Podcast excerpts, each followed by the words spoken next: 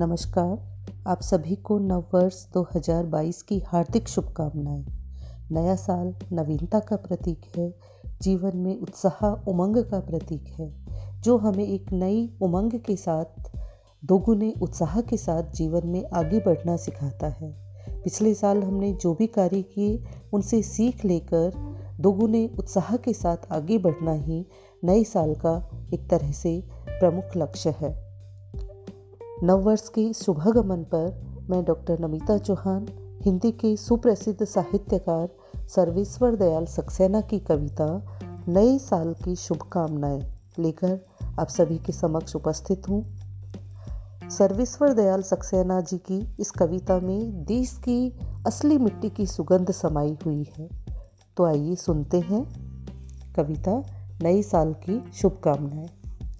नए साल की शुभकामनाएँ खेतों की मेड़ों पर धूल भरे पाँव को कुहरे में लिपटे उस छोटे से गाँव को। नए साल की शुभकामनाएँ, नए साल की शुभकामनाएँ। जाते के गीतों को, बैलों की चाल को करगिह को कोल्हू को मछुओं के जाल को। नए साल की शुभकामनाएँ, नए साल की शुभकामनाएँ।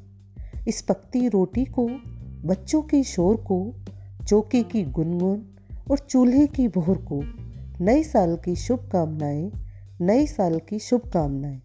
वीराने जंगल को, तारों को, रात को, ठंडी दो बंदूकों में घर की बात को, नए साल की शुभकामनाएँ, नए साल की शुभकामनाएँ।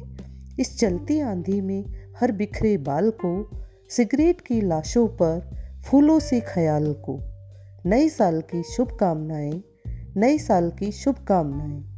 कोट के गुलाब और जूड़े के फूल को, हर नन्ही याद को, हर छोटी भूल को, नए साल की शुभकामनाएँ, नए साल की शुभकामनाएँ। उनको जिन, जिन्होंने चुन चुन कर ग्रीटिंग कार्ड लिखे, उनको जो गमले में चुपचाप खिले, नए साल की शुभकामनाएँ, नए साल की शुभकामनाएँ।